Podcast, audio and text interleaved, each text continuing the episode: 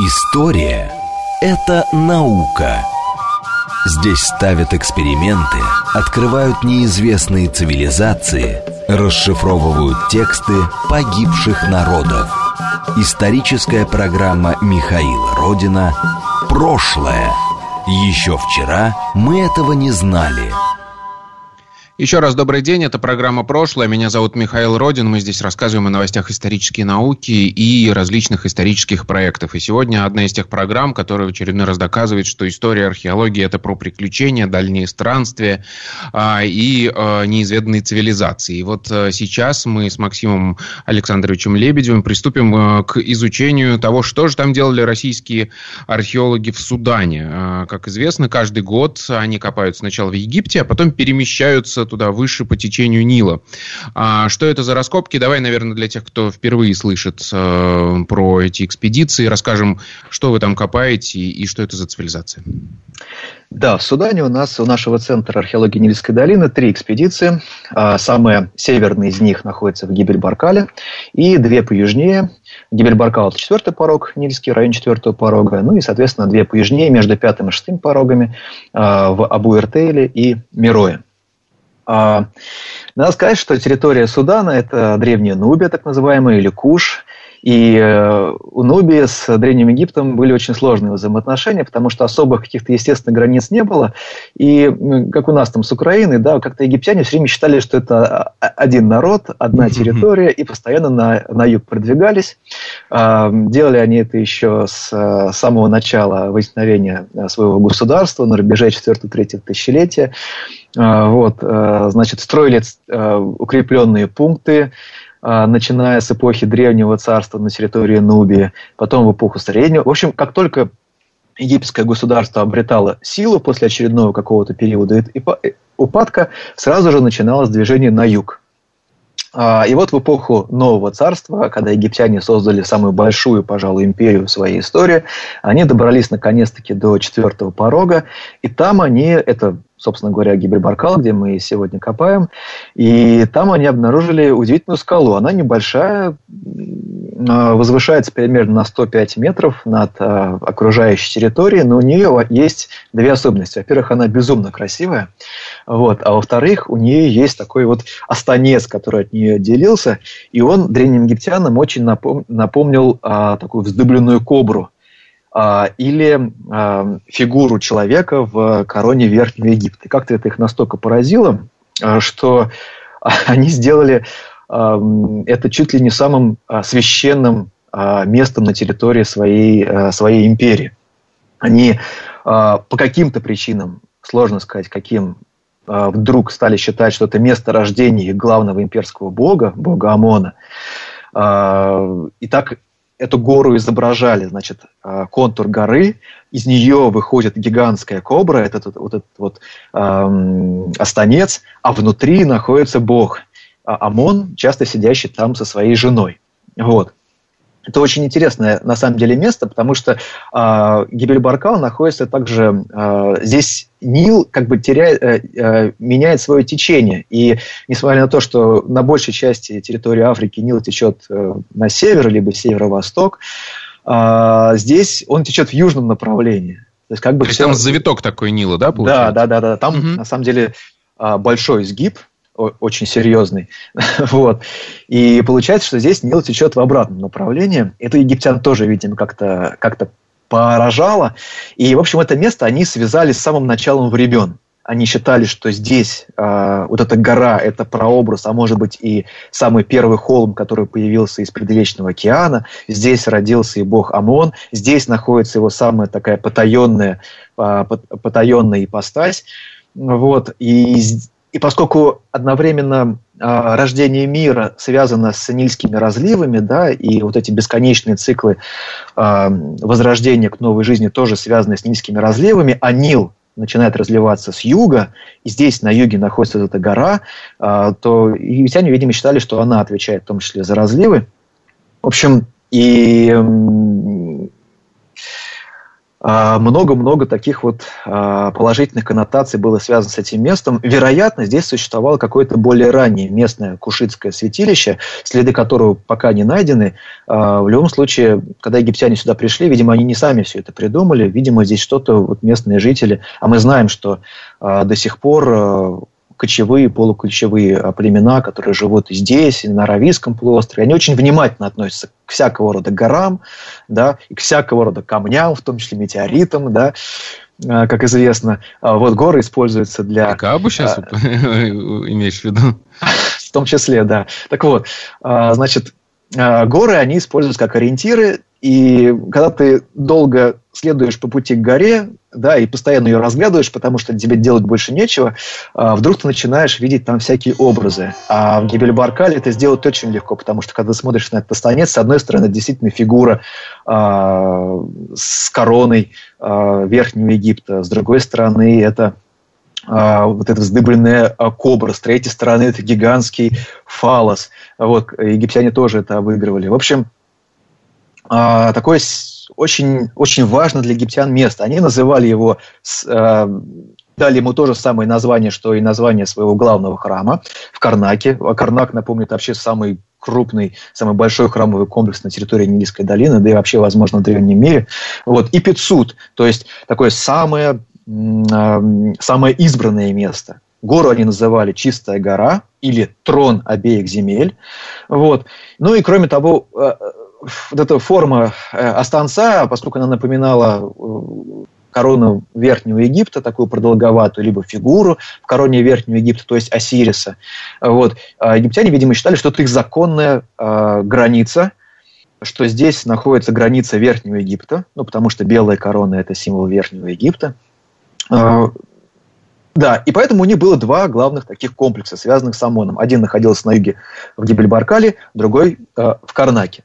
То есть там возник ну, большой храмовый комплекс, да, получается? А, при египтянах там... он, постепенно развивался. А, первым царем, который там начал строить, возможно, а, ну, вероятно, был а, Тутмос III.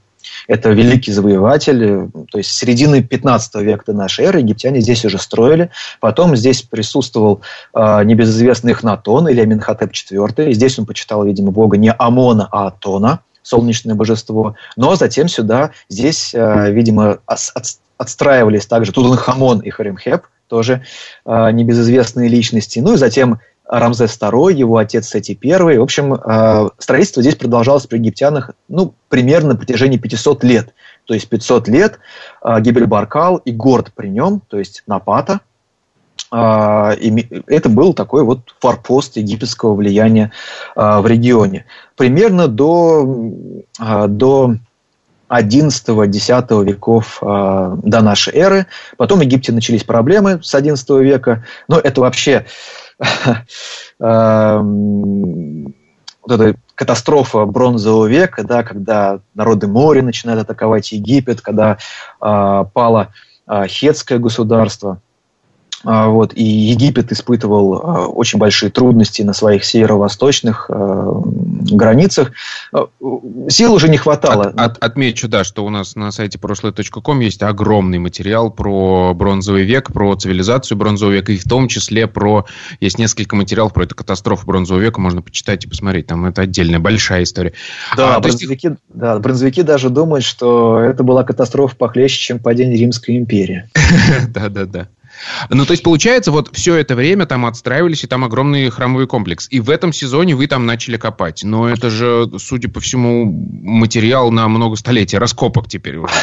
Да, начались там раскопки, начались там первые раскопки э, американской экспедиции. Опять же, Райснер, который копал и на территории Гизы.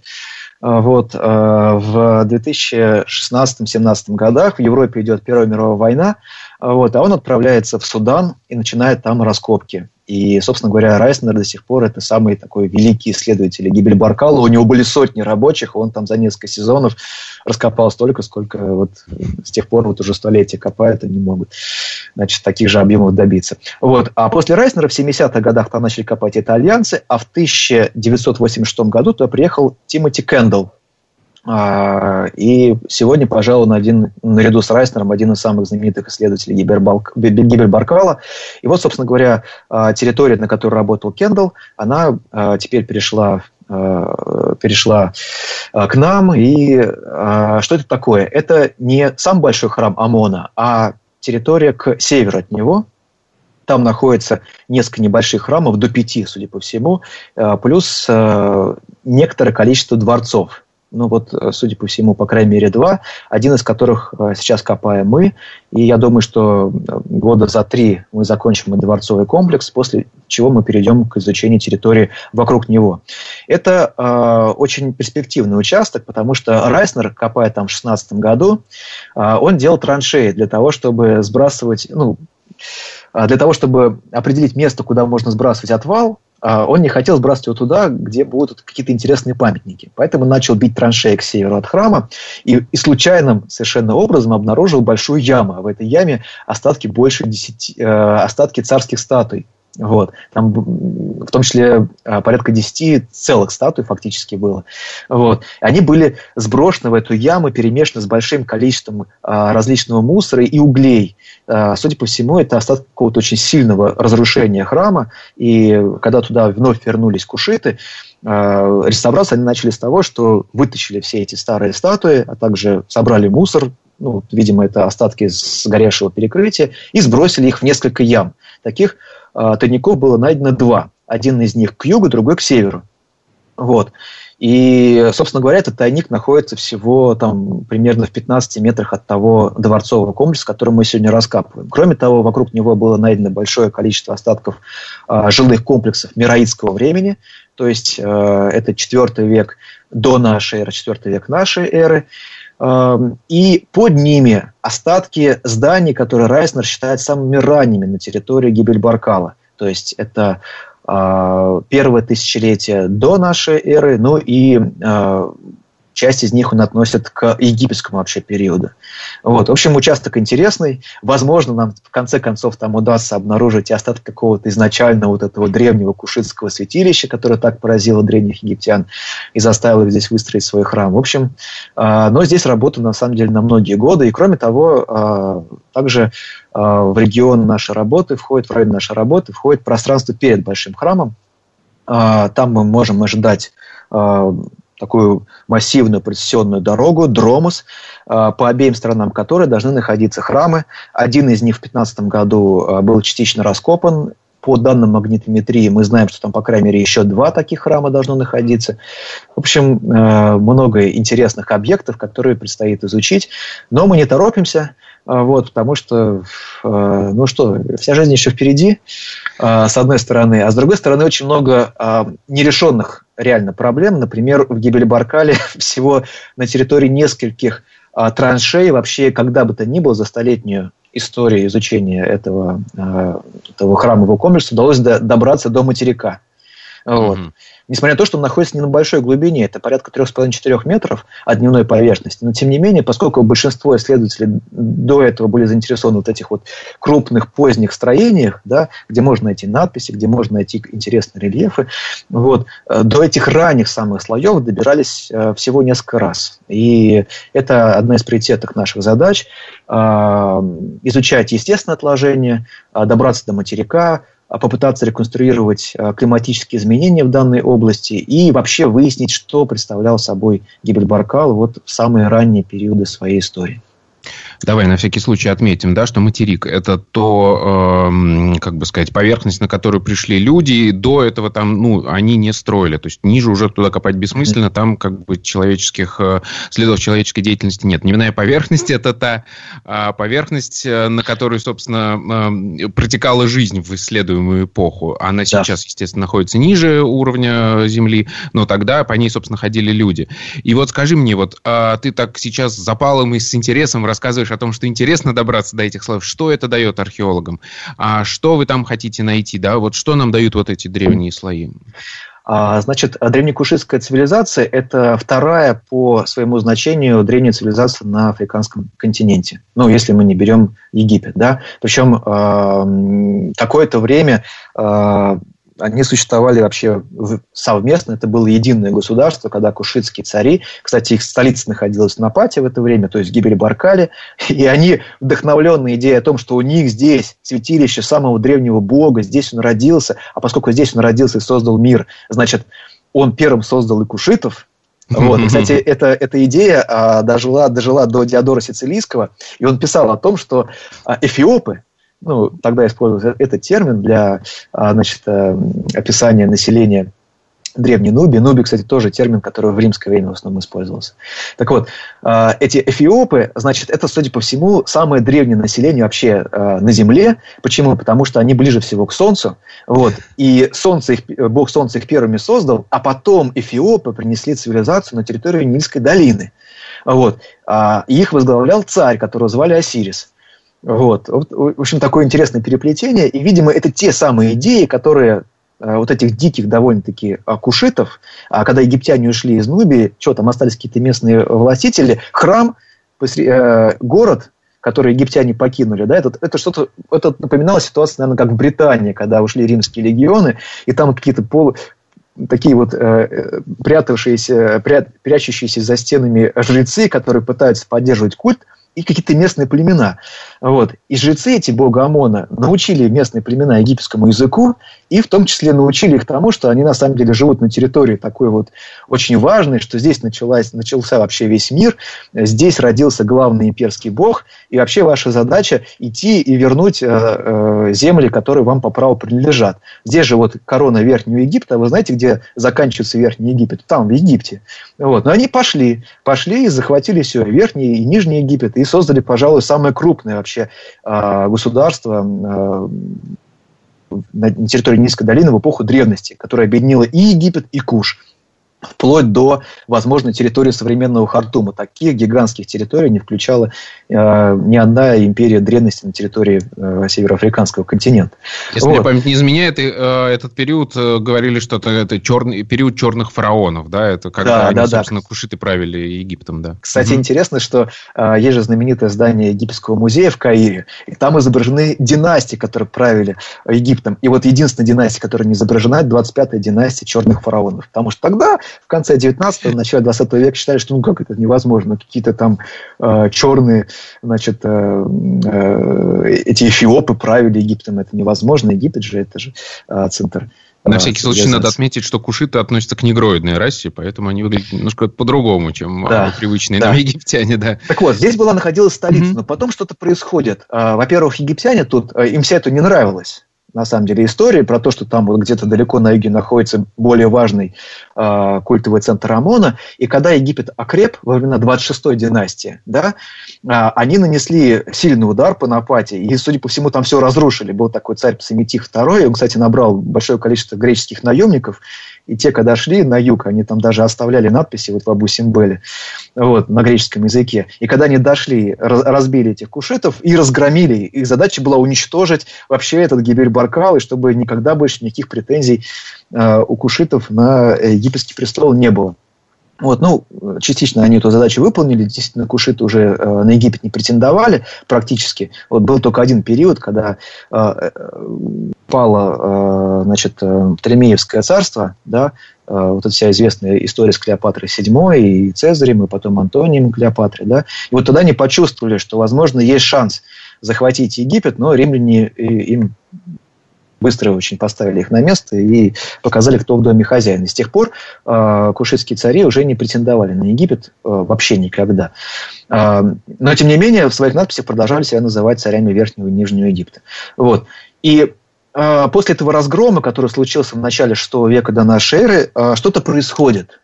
Видимо, не только разгром был причиной э, тех событий, которые, о которых пойдет речь дальше, но и, видимо, какие-то климатические изменения, редизация климата. И постепенно столица Кушетского, да, и угу. столица Кушетского царства перемещается дальше на юг, э, в район э, между пятым и шестым порогами, собственно говоря, в Мирое. И вот все, что было до этого, называется Нападским периодом, когда столица находилась на Напате, а затем Мираидский период.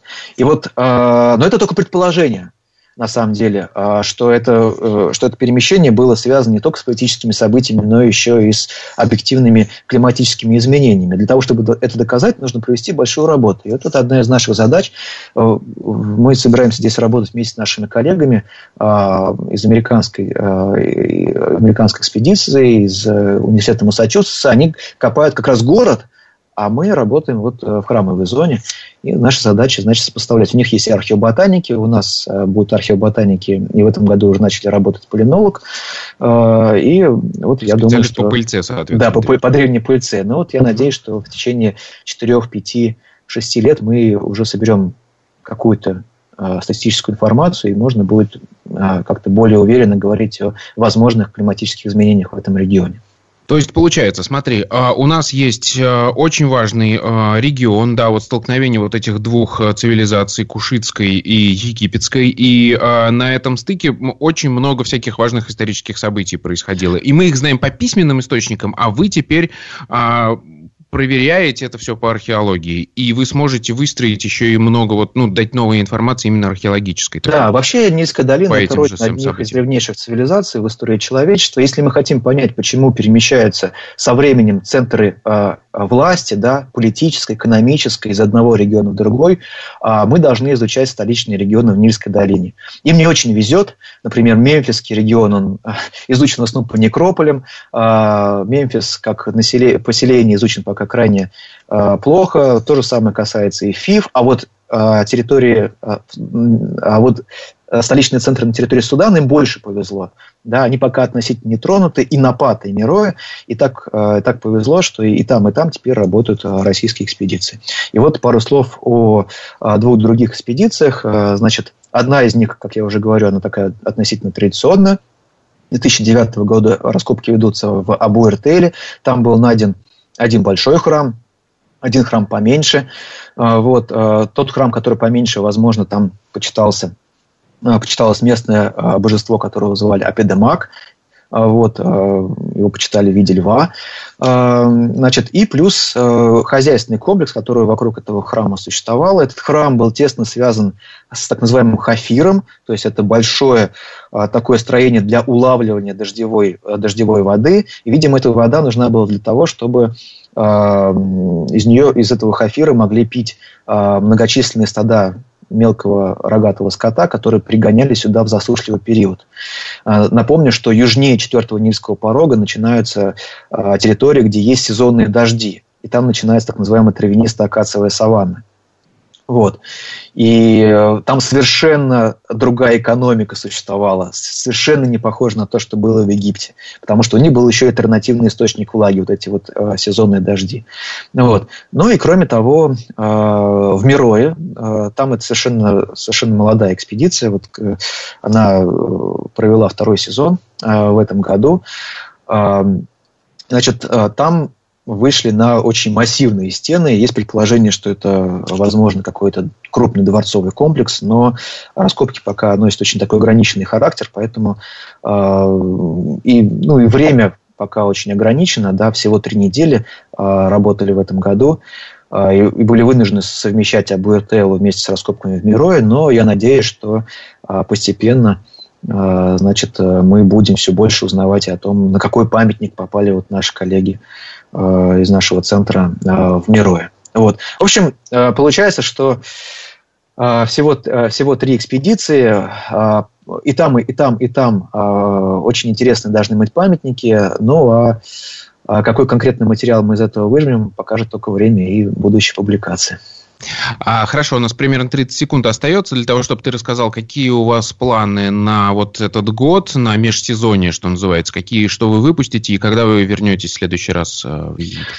Да, в этом году должна выйти большая монография по Гизе. Это будет уже пятый том. А, он будет на английском, как и все наши предыдущие тома, и будет посвящен а, двум гробницам, а, вот, одна из которых принадлежала жрецу богини Хатхор, а другая, значит, царскому ювелиру и это очень интересная гробница. Я всех, ну, э, я думаю, мы сделаем анонс а потом mm-hmm. этой публикации, вот, потому что там было найдено действительно несколько уникальных погребений в этой гробнице, в том числе а, вот э, человек с отрезанной головой, а, вот, э, и погребение, собственно говоря, э, царского ювелира эпохи Древнего Царства, очень редко.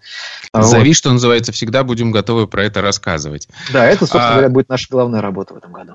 Отлично. Хорошо. Спасибо тебе огромное. А, напоминаю, что у нас на связи был Максим Александрович Лебедев, и мы сегодня говорили о российских раскопках в Египте и Судане. Это была программа «Прошлое». Меня зовут Михаил Родин. До новых встреч. Пока.